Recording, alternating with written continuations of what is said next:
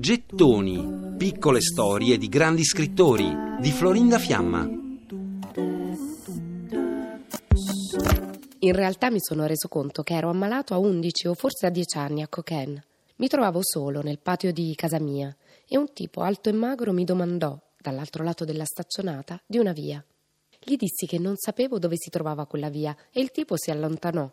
Mi avvicinai alla staccionata di mattoni fatti di fango e paglia e lo vidi allontanarsi. Sembrava una zanzara. Allora mi resi conto che, allo stesso modo in cui si allontanava, anche io in qualche modo mi allontanavo. Roberto Bolagno ha la cirrosi a causa di una malattia alle vie biliari che gli viene diagnosticata nel 1992, quando ha 38 anni. Il trapianto di fegato per lui è l'unica via d'uscita, ma nell'attesa continua a scrivere e gli amici dicono che a volte si dimentica di andare dal medico perché sta scrivendo. Bolagno vive a Blanes in Spagna, conduce una vita morigerata per via dei problemi al fegato, esce poco di casa, vorrebbe stare sempre con i suoi figli, è iperprotettivo con loro, forse perché sa che li perderà presto.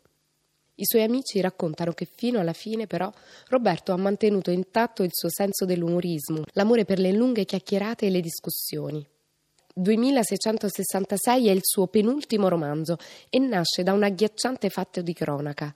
Dal 1993 in Messico e in particolare a Ciudad Juárez, una città di transito, un crocevia di traffici illeciti e immigrazione clandestina, vengono assassinate oltre 430 donne e bambine.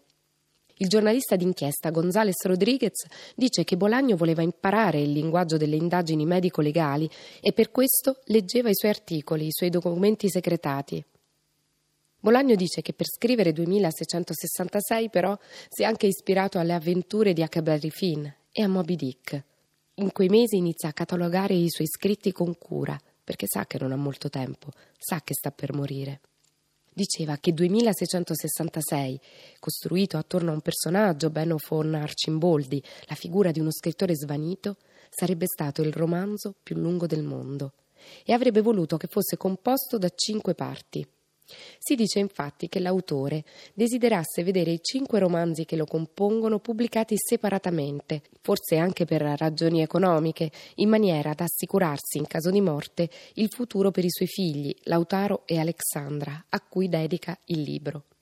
Pur di completare 2666, Bolagno rinvia la possibilità di un trapianto di fegato, ma questo lo fa peggiorare terribilmente. Roberto Bolagno muore il 15 luglio del 2003 all'ospedale di Barcellona, lasciando incompleto il suo ultimo romanzo, Il Terzo Reich.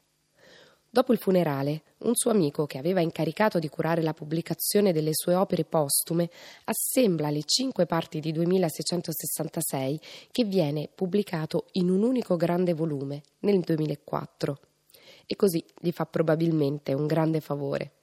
Questa è una riflessione che Roberto Bolagno scrive in un racconto, pubblicato qualche tempo prima nella raccolta Chiamate telefoniche.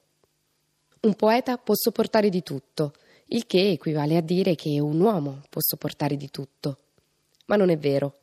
Sono poche le cose che un uomo può sopportare, sopportare veramente. Un poeta invece può sopportare di tutto. Siamo cresciuti con questa convinzione.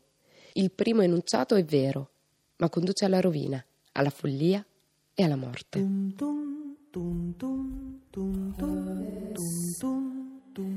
Per riascoltare e scaricare in podcast gettoni.rai.it